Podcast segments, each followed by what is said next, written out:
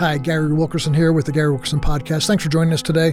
I'm here with Joshua West. Joshua, thanks for co hosting with me. I've been really enjoying our past few months together. I think we're hitting some content that's helping people grow in their faith. Yeah, I've, I've enjoyed it too. It's not only been um, hopefully beneficial for the people watching, but it's been very personally edifying for me Yeah. just to be able to, you know, think through some of these things. And I think some of the best things we, we learn sometimes is conversational, you know, and, and guys like us are preachers, so we're used Mm-hmm. Yeah. to preaching, but it's, uh, it's neat to be able to hear a minister talk and then say, Hey, here's a thought I have on that. Yeah, yeah.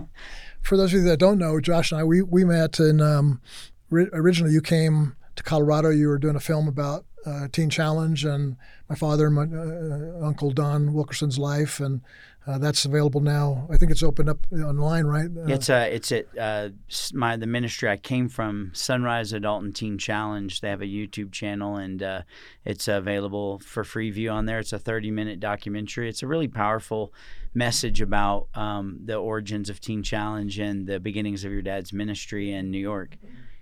And when you came to my house, we went down to my basement. I have that's where my study is, um, my inner sanctum. Very few people get to get to see that. You're probably only one of maybe like ten people that have actually been in there. Just not because it's holy or sacred, or I try to avoid having guests there. It's Right. just it's in the basement. And it's just a room, but it's just filled with books.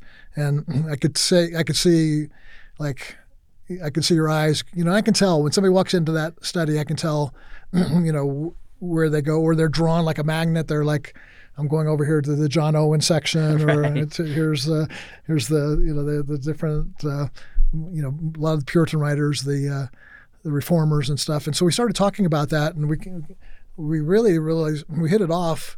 You know, relationally, but also spiritually in the sense. So let me just take a little bit background. Um, so if if any of our listeners like me grew up in a pentecostal charismatic background most likely you have a particular set of doctrine that's probably closer to the arminian type of faith uh, you are saved by your move of faith and then god sees that faith rather than uh, like an election where christ comes and does the work of salvation uh, and you surrender to that um, and the, the one of the podcasts we did, the security of your faith, that that would probably not be a Wesleyan, Arminian, Right. Uh, traditional Assemblies of God, Pentecostal background. So that's where I grew up. That's and you kind of experienced that early in your faith too. But but my dad kind of, uh, I'm going to blame it on my dad if anybody's concerned about little Gary Wilkerson here. Is like Gary, are you saying you're reformed? Yes, I am. I'm a reformed, charismatic, uh, believe in the gifts. Um, but I also believe in the Reformed theology. and, and why I'm blaming it on my father is he gave me all these books, the books you saw in my library, Right. and they they are men of God who write clearly, sharply, uh, almost li- uh, like lawyerly. Uh, they like you know say they're talking about the security of the believer. They'll give you like 60 points on the security of the believer, and they'll list them all, and then they'll give you like five scriptures on each of the point they make. You can't get away from that and be convinced of that. You know, and uh, before that time, I ha- I was I was uh, you used a scripture today earlier when uh, you were talking about don't waver between two opinions. Man, that was my early theological reality.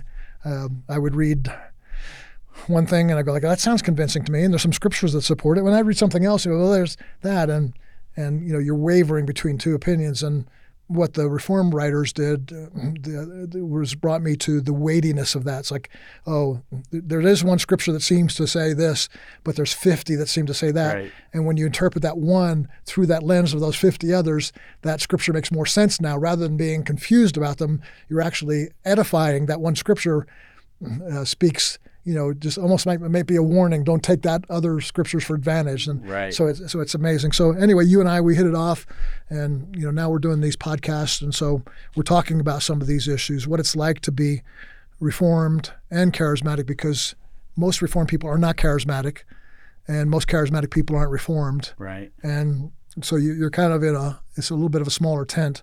Right. And when I say smaller tent, I don't mean you know it's like this is our little tent and you can't come in unless you can't play with us unless you Right. uh, have these particular doctrines. Most of the people that we relate to are, you know, not in in our our mode of interpreting scripture. Right. And so, yeah, I'm kind of rambling on here. Sorry about that. No, but uh, but yeah, the, you, you know, so you looked at those books and we hit it off, and that's why that's why we're doing these podcasts here. And and um, just want to thank you. I, I I have very few people in my life that I just sort of can just start talking and all of a sudden talking. You know, so when we're, even when the cameras aren't on, Right. you know, because our offices are pretty close to each other Definitely. uh, in, the, in the building right over here.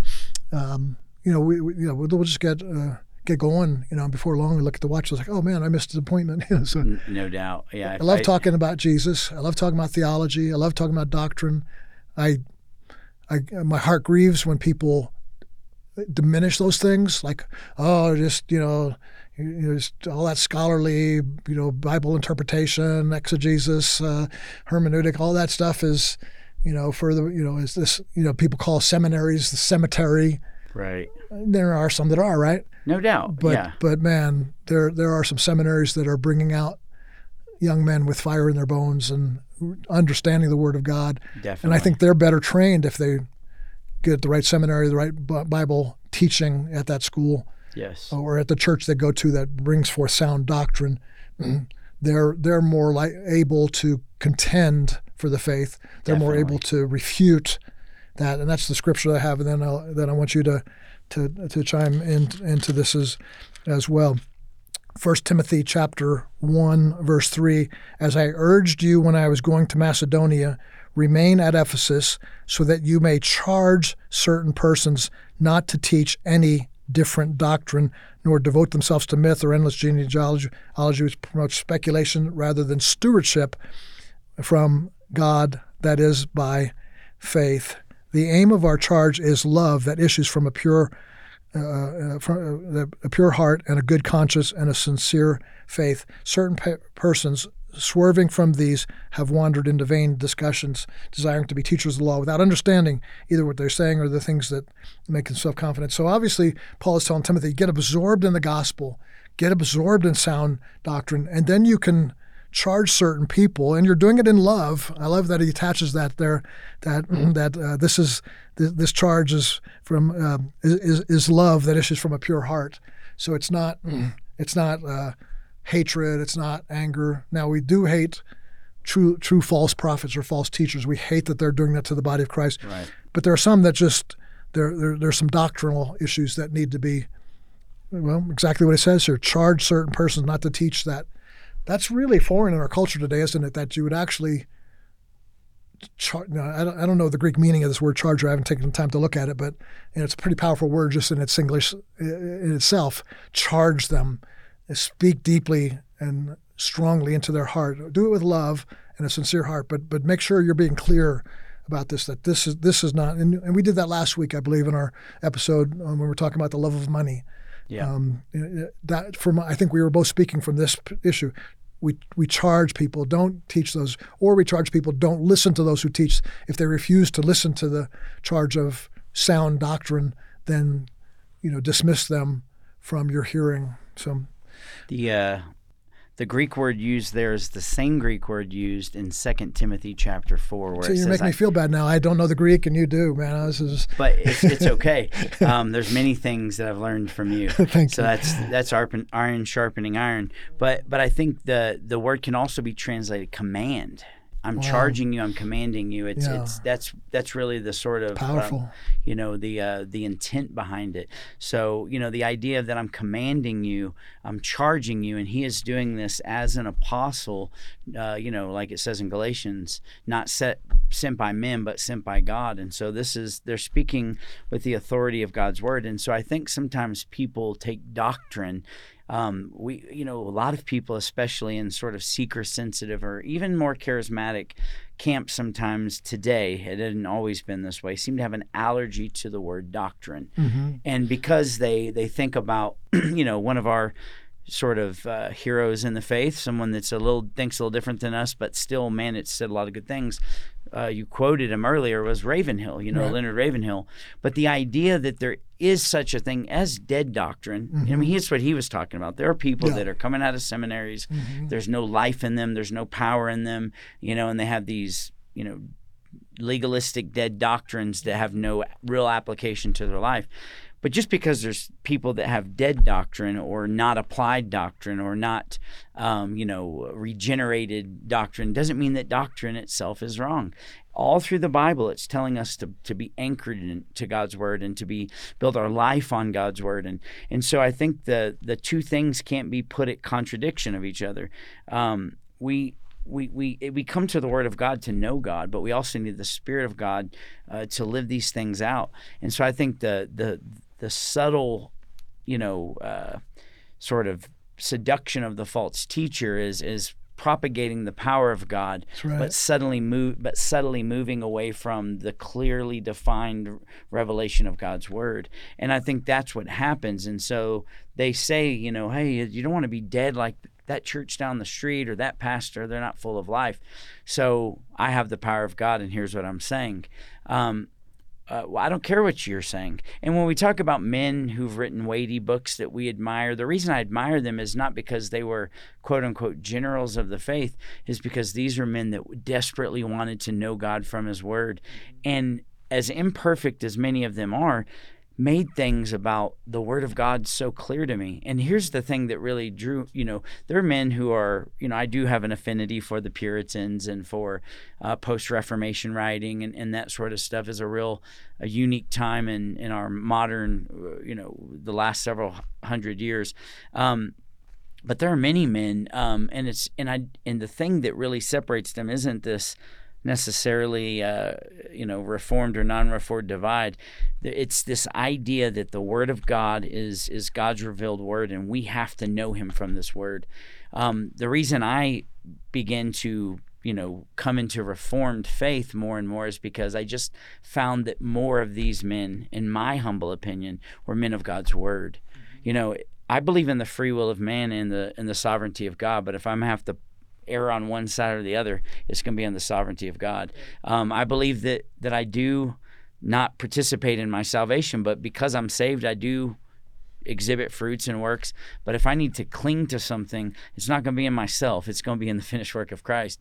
And so, this elevation of Christ, this elevation of the sovereignty of God, this elevation of God's word is a very safe place for the Christian man or woman to be. And so, it's not like picking a camp.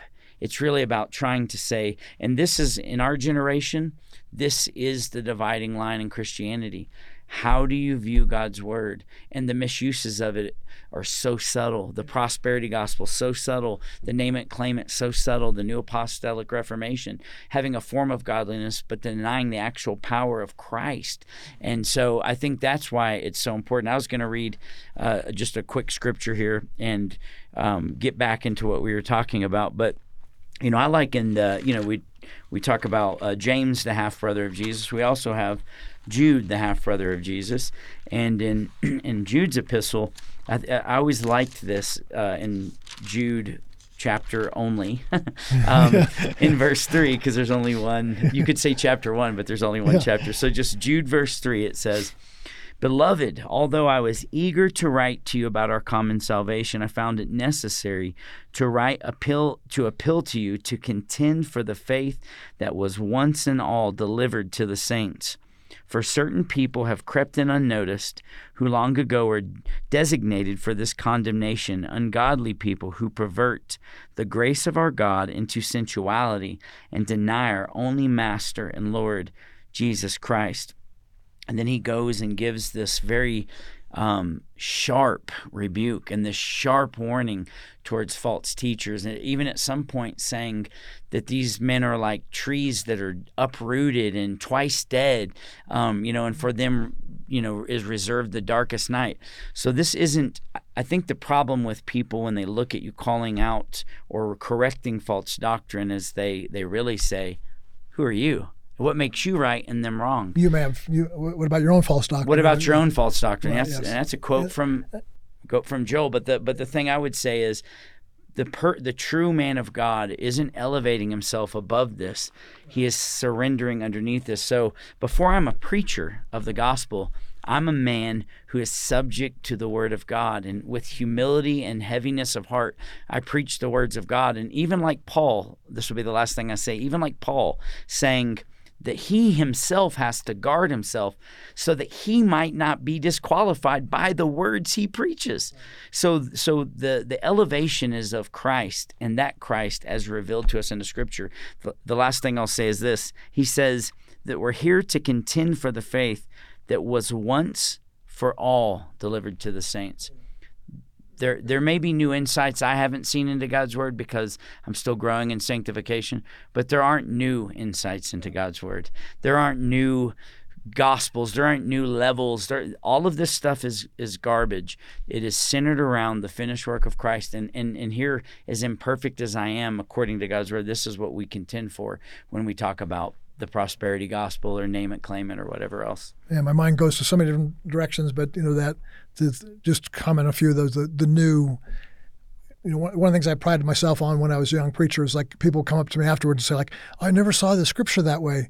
That's that, that's new to me, and I go like, "Oh, that's exciting." And I remember talking to a college professor uh, who was teaching homiletics. I said, "Yeah, it's like, man, I'm so excited about my teaching." People say it's, you know, I, it's like I'm saying some things they've never heard before. He said, "Well, it's probably wrong then. yeah. If if the church has never heard it before, it's not true That's because right. the church has been hearing these things, the same doctrine, same good, solid faith teaching for two thousand years then, and and so you know, and some biblical.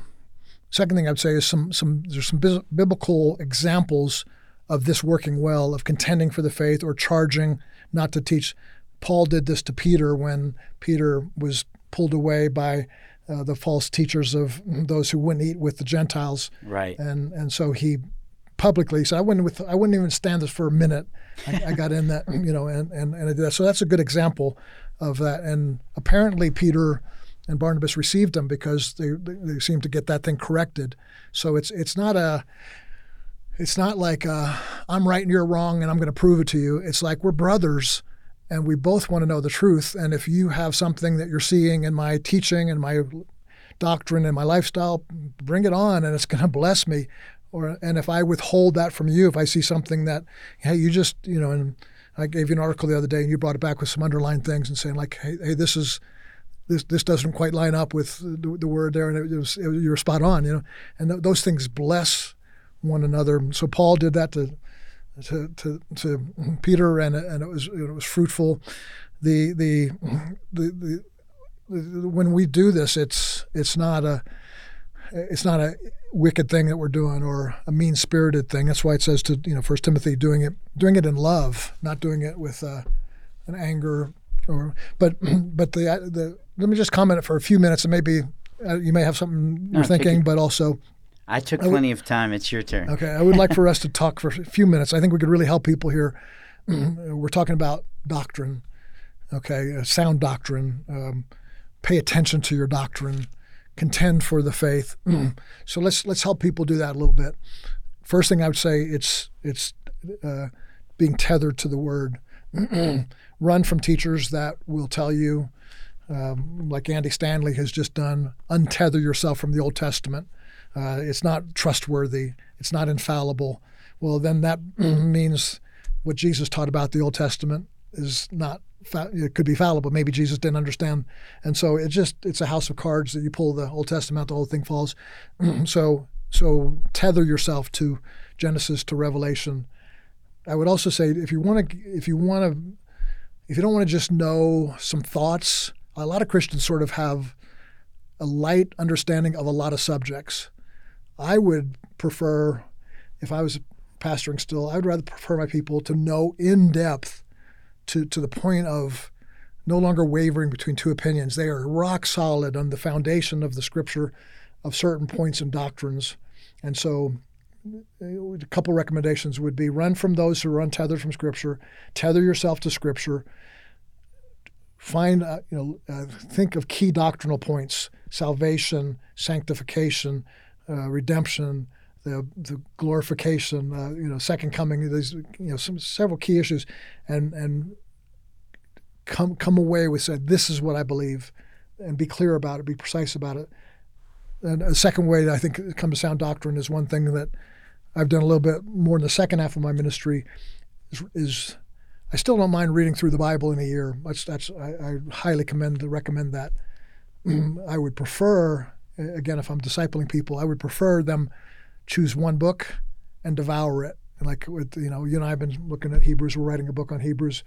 Uh, my wife and I spent a long season and still doing it to some degree, spending every morning and every night reading through the whole book of Hebrews twice a day. Now I know we're, you know, some people they're working 10, 12 hours a day on a job and coming home and taking care of wife and kids and or kids, husband and kids, and so they can't take you know two hours to study Hebrews. But you know you could take three chapters a day and read it and and stay planted in a in a book. You know, some people call it like a bumblebee, sort of takes a little bit of honey here and there. Uh, you know, but but that's not. We're not looking at you know the bumblebee. We're looking at you know devouring it, mm-hmm. staying staying in in a place to to to, to dig the, the the fruit from it. Going beyond that, then, and and you can spend your rest of life there without going anywhere else. But I would recommend two things that people really don't look at is and and you and I don't think we've ever talked about this, but the, the old creeds. Oh uh, yes, be, being that we said, you know, there's nothing new uh, in doctrine. it's all, you know, that's the the Hebrews one. In these last days, he has spoken. It doesn't say he's speaking or he will speak through Jesus. He has spoken. So Jesus, and I don't mean Jesus doesn't speak today or that he doesn't give us encouragement or right. you know, Holy Spirit brings the words alive, but but he Jesus spoke and they put it in here and the canon's closed. Don't add or take away from it. So, so you can you can get get the words of Jesus, but then the the creeds have changed over the years. They are so rich. No doubt. I mean, they they they are. They're, you know the Westminster Confession, the Nicene Creed, the uh, Heidelberg Confession. The, um, oh, there's several others. I can't remember all the names of them now. Yeah, but there's there's there's many of them, and, and the interesting part is there's a few doctrinal distinctions in few in few of them, but most of them yeah. are are speaking the plain truths of the faith as from Scripture, and just just just articulating these sort of uh, you know, biblical passion is really like a simplistic, systematic theology. Um, not meaning, you know, some people hear the word systematic and they're like, oh, you're trying to put a system on the Bible. No, it's naturally looking at the things the Bible exalts, the things that are imperative, and and focusing on those. So it's not the work of man; it's the work of God, and saying that there seems to be a thread of redemption through the Bible, mm-hmm. and the mm-hmm. Scripture testifies to that. And there seems to be a so it, I think that's a a, a very you know I think sometimes because um, because there has been legalism or dead doctrine in the past that we we think anything liturgical or traditional or um, you know sort of like creedish you know we want to reject it all because it's just like oh that's just the old fashioned we don't have to do that. Um, it's not a question of if you have to do that it's a question is it beneficial? And so I, th- I think the biggest thing we we think of the word legalism the wrong way. The word legalism actually is really talking about are we adding anything to this? you know, it's legalistic to say that you have to do something that the Bible doesn't say you have to do. It's legalistic to say that there are parts of the old covenant that Christ has been fulfilled in Christ that you still have to live up to. This is what legalism is. The idea of living according to the word of God for the glory of God, there's nothing legalistic about it. It's, it's the most beautiful part of Christianity. Mm-hmm. Not that we're earning our salvation, but that we're we're able through the Spirit of God to live the things out. Let me say two things in regards to the stuff you you were just saying here's my great plea to anybody who really is in a place in their life where they're hungry to know God and to, you know, sometimes maybe you've been living for God for a long time or you thought you were saved but you weren't and your your just eyes have been opened and your heart is hungry and you're ready to go. Um, two things I would do, and this isn't besmirching any of the things I'm about to mention. Just remember that they're not the authority. Right. There may be things your parents taught you that were good. There may be things that your denomination taught you, no matter what your denomination. There may be things you grew mm-hmm. up thinking.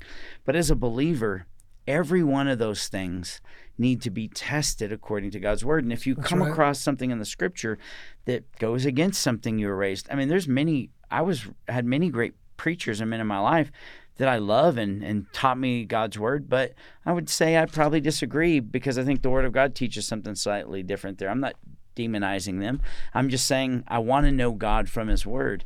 Um, that person is going to ask and receive, seek and knock. You know, the door is going to be open to that person because they're elevating the Word of God above anything else. As a pastor, my charge to my congregation was always listen don't elevate my words or my listen I, i'm subject to the word that i'm preaching to you. Yeah, so there is no like just listen to me and don't ask any questions. I got a new revelation on god's word. No if you came up to me and said pastor what you said doesn't seem to line up with another part of scripture one of three things are going to happen. One is you might correct me. And as a biblical student i would gladly receive it. Two, there might be a part of the Bible you just don't understand yet, and I could explain to you why this isn't out of context. Or three, I could give you the academic explanation and say, well, there really are two or three views on this. I kind of lean towards this one, but there's biblical evidence for these other two. This is about being a student of God's word first and foremost as a pastor, but as a Christian. Yeah, you're, you, you, you. Uh, I was almost going to interrupt you there, but you actually touched on the exact same point I was going to make when we're talking about uh, charge them not to to teach these doctrines uh, incorrectly or contend for the faith. we're we're approaching that. You know, let's let's just say I I hear you preach or teach or write something, and I kind of feel like you know, Josh, I think you kind of missed it there, and and I come to you with this with love, and I say, hey Josh, I, want- you know, I want to charge you this. That, that seems like to be a different doctrine. And then all of a sudden, you open up the scripture to me, and and I go like, oh, it's different than my mom taught me. Right. it's different than you know Pastor Smith taught me when I was twelve, but it's and it's different than what I've believed. But so I'm coming to you almost like, you know, I want to correct you, but but you're you're coming if you're coming in the spirit of love, uh, uh, that issues from a pure heart you may actually leave that conversation saying like, "Oh man, I, I went to kind of help, bring some correction to my brother and, and my sister, and they actually brought me into a greater truth, and that's No doubt. that's a healthy thing." And the question is really do you want to know about God and protect your sacred doctrines, or do you want to know God? And I think for me, I know, listen, we can all get in a moment of defensiveness or, you know, our hearts can be hardened towards correction. Mhm. Um, you know, we have seasons or moments of that. But the truth is, is uh, that, that, and I think this is something that really is a great model. The longer you consume God's word line on line, word by word. You're you're learning the precepts of God in context. Um, not only do you detect false doctrine easier, but you stop losing appetite for the man-centered stuff that you used to love. There were preachers I used to love. I'm like, man, they were great. There was something about their delivery, but really at the core of it, they were saying what my flesh wanted to hear, and I so desperately wanted to hear it. Man, all the things I wished were true are true, and that if you know, and I'm almost there to my hopes and my dreams. I think we've talked about this many times, but a man that is constantly pointing, putting his finger in the word, like you like to mm-hmm. say, and and and when his finger gets tired, putting the other finger in the word. Right. The guy that's elevating the word of God, and the guy that's elevating Christ. Now. They will talk about Christ in false churches, Right. but it's always for the sake of elevating man. Christ is great, so you can be great. Christ ever, you know, it's like this, this sort of instead of just elevating Christ. I think as as you study God's word, you begin to notice those subtle differences. Mhm. Um, you've heard this a thousand times. Preachers have said it. I didn't make it up, but they always like to say that you know, in training for the Secret Service, that while it's good to understand what false bills look like, you know, Yeah. false currency um, forgeries and things like that, the most important thing that the that the uh, person studying false for, for, or counterfeit, excuse me, counterfeit currency can do is to know the genuine article in and Mm-hmm. out. So even if they don't know exactly why it's not the same, they know the the the, the real article so well that there's something that just catches their eye. That's the seal or the the reflection or the print or the paper. And I think this is it is imperative that we contend for the faith and call out false teaching, and in some cases, fall, call out false teachers by name. But it's more imperative that we preach sound doctrine um, and and do those things equally. Yeah, and and imperative for the for people maybe if they're not preachers to to know sound doctrine, to guide your family, to be an evangelist, to do the work of an evangelist, to build up the body of Christ. You know, edifying one another, teaching one another, admonishing one another, correcting one another. Uh, that that comes from these things we're talking about today. The you know, and so I just want to kind of there was a thought I was having earlier. I just want to finish it, and it's so you, you- you're tethered to the Scripture. You can look at the creeds, and then you and I both, I think, would recommend some of the older writers first. Um, if, if if you only have a certain amount of time, spend most of it in the Word. a little less time than in, in some of the, uh, the you know the, these Puritan writers we're talking about, John Owen, William Bridge, um, uh, Thomas Manton. Yes, Thomas Uh, Manton, Richard Sibbes. Richard Sibbes, um, yeah. I think there's a, another part that I'll just add to that Sure. too. So they have these big, you know, doctrinal works too, but there's also something called Puritan paperbacks. Right. And they're they even make abridged versions where it's not in older English, very simple to understand. That's and these are really simple, like, you know, 80 page books that talk about the doctrine of sanctification or the doctrine of, of salvation or and I, I think that those those I, I say that less and less do I read living people, you know, it's hard to get in past the, the dead people that I read. Uh-huh, Not that yeah. there's I don't there aren't any new people, but I'm just saying, like you said, it seems like less and less people are writing about the scriptures. There are some good ones, There no are, doubt. yeah, and yeah, you still some- write books, and I do too. So hopefully we're doing those yeah, things. but, I, yeah, but I, I just, I think that there's, you know, the anyway, the, yeah, the, to, to spend some time in in those writers. Most of those were in the 16th century, um, 15th century, mostly, yeah, 16th and 17th century, and so yeah, if you get it, uh, Banner of Truth has a lot of their books, um, and, and again, some of those are are written um, in in um, more lay, layman's type terms that, that could, could be helpful. And then there's these 12 volumes that are each Right. volume's 400 pages. And Right. you know, uh, there's uh, William Gurnall, uh, the, the, Full armor of full Christ, the complete armor of Christ. Putting on the complete armor of Christ, which is three volumes from all from Ephesians chapter six. yeah, Uh, but but each page is rich. I don't think there's hardly a page you go by that in mind that I'm not underlining it's a great some book. of the some of the or pages. books. I think the the um, you know, it's some, I go to the gym sometimes and there'll be somebody there, and then, you know they have a book and they're they're on the treadmill, they're walking, and a half hour later they leave the gym and there's maybe a little breaking a little sweat. Then there's the guy that's doing like burpees and and dead you know deadlifts and you know all this stuff, and he's just like um, box jumping. At the end of the day, he's like he's falling on the floor exhausted. I think there's I I think reading some of the newer, lighter uh, stuff that's meant to sell well Right. uh, that's that's trying to um, speak to the most common denominator rather than drawing people into something deeper is like the person on the treadmill. It's good for you, and and go for it. You know, I'm all out. Better than sitting on the couch watching TV eating potato Right. chips. Um, but if you really want to be, you know, if, if you want to be a good soldier, if you want to contend, you know, for the prize, then I think it takes it takes more work. And so going into that uh, thing, and so now here's what I would also say. Then in, in my, and I'll conclude here. If you find yourself, which I have many times, finding it easier to get more out of the treadmill book or the deep sweating book, you know, uh, and you turn to scripture and you go like, man, I'm just not getting that.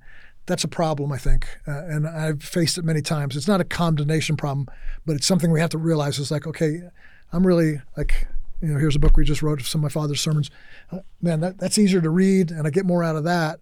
And then when I come to Hebrews, I'm like, uh, I don't know, I just kind of lose lose thought. That's something to, to contend with your own heart about.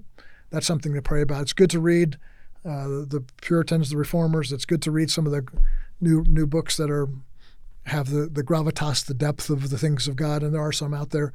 Um, but it's but it's but it's but it's you know there's nothing compares to the Word of God. And for somebody that's hungry, you know you can read A.W. Tozer. That's another author author, author that I would highly Pursuit of recommend. God, one of my. I have five books I recommend to every person who becomes a believer, and and Tozer's The Pursuit of God is one of those books. Yeah, yeah. Keep keep those in your library. Keep keep digging into those. We're recommending you to do that.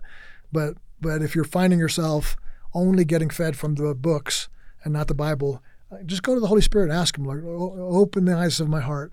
You know, Paul prayed that for his church all the time. You know, enlarge their heart, open their heart, open the eyes of their understanding, and and we can pray that, and God will hear that. That's that's a prayer we know He answer because He loves us to love the Word Amen. and he loves to speak through the word. What are the other? Uh, do you remember some of the names of the other books? Because as soon as you said five, you recommend. I- Well, I'm sure there's people listening. Like, It- yeah, it's not. You know, I, I've kind of I kind of insert, and I wouldn't say that there's five books that are on my list. Maybe they wouldn't be for everyone, but I would say Tozer is one one book that I recommend. There's some people who don't Pursuit care- of God. Pursuit of God by and the, Tozer. and the attributes of God by the Tozer is- attributes of uh, God is, a gr- is a great great Yeah. book. Um, you know, I- not to put them in any order, but I think uh, even though this book may be a little hard harder read for some people, but Mere Christianity by C.S. Lewis really um, was beneficial to me. And then, you know, I'd say one book that I'd put on that list from a Puritan author. I think it's such a, a powerful book, especially for new believers, is Richard Sibbes' A Bruised Reed. And this book talks about the it just it is such a powerful uh, expression of the scripture you know in a, an exposition of a bruised reed he will not break and a smoldering wick he will not snuff out talking about the ministry of christ and you know obviously that's a prophetic utterance from the old testament but uh, you know there's those three books are, are really powerful a, a book that i also read that you know is not necessarily as doctrinally deep that just challenged me and changed my life was uh, "Don't Waste Your Life" by John Piper. Mm-hmm. Um, very, very, very good book. Uh, you know, it's not doctrinal, tor- inspirational yeah. book. So there's a yeah. lot of different veins. I could have like probably two or three different lists, some uh-huh. doctrinal, uh-huh. some inspirational. but uh, but I think it, it it's those good books are important. But what did Spurgeon say? We know the quote. You know, visit many good books, but live in the Scripture. Yeah. Um, I, let me put my final thought on, and I think you know we kind of threw this idea around, but maybe let me just throw out one other book, uh, "Knowing God" by J.I. Packer. Oh, that's that's yeah, on my so, top five list. Okay, "Knowing good. God" by right, J.I. Packer is yeah, because I, uh, yeah, I didn't want to go back to books after you. No, it's so, a great it's a great book that I would recommend anyone read. It's just one it's one of the best books you'll ever read. Um, but I, I, just you know maybe we discuss the idea of this and maybe we'll talk about some of the mechanics in a future podcast of you know um, interpreting scripture and homiletics and hermeneutics exegesis all those sort of things those words that people are like oh my gosh what are those words? Don't worry they're not they're not as weighty as they sound. But um i i, I would say uh, you know when when you first come to faith and even other times in your faith, one thing that we have to remember is that studying God's word and prayer, um, while there are seasons in my life where I am just overjoyed. I can't wait to get to the prayer closet. I can't wait to study the scripture.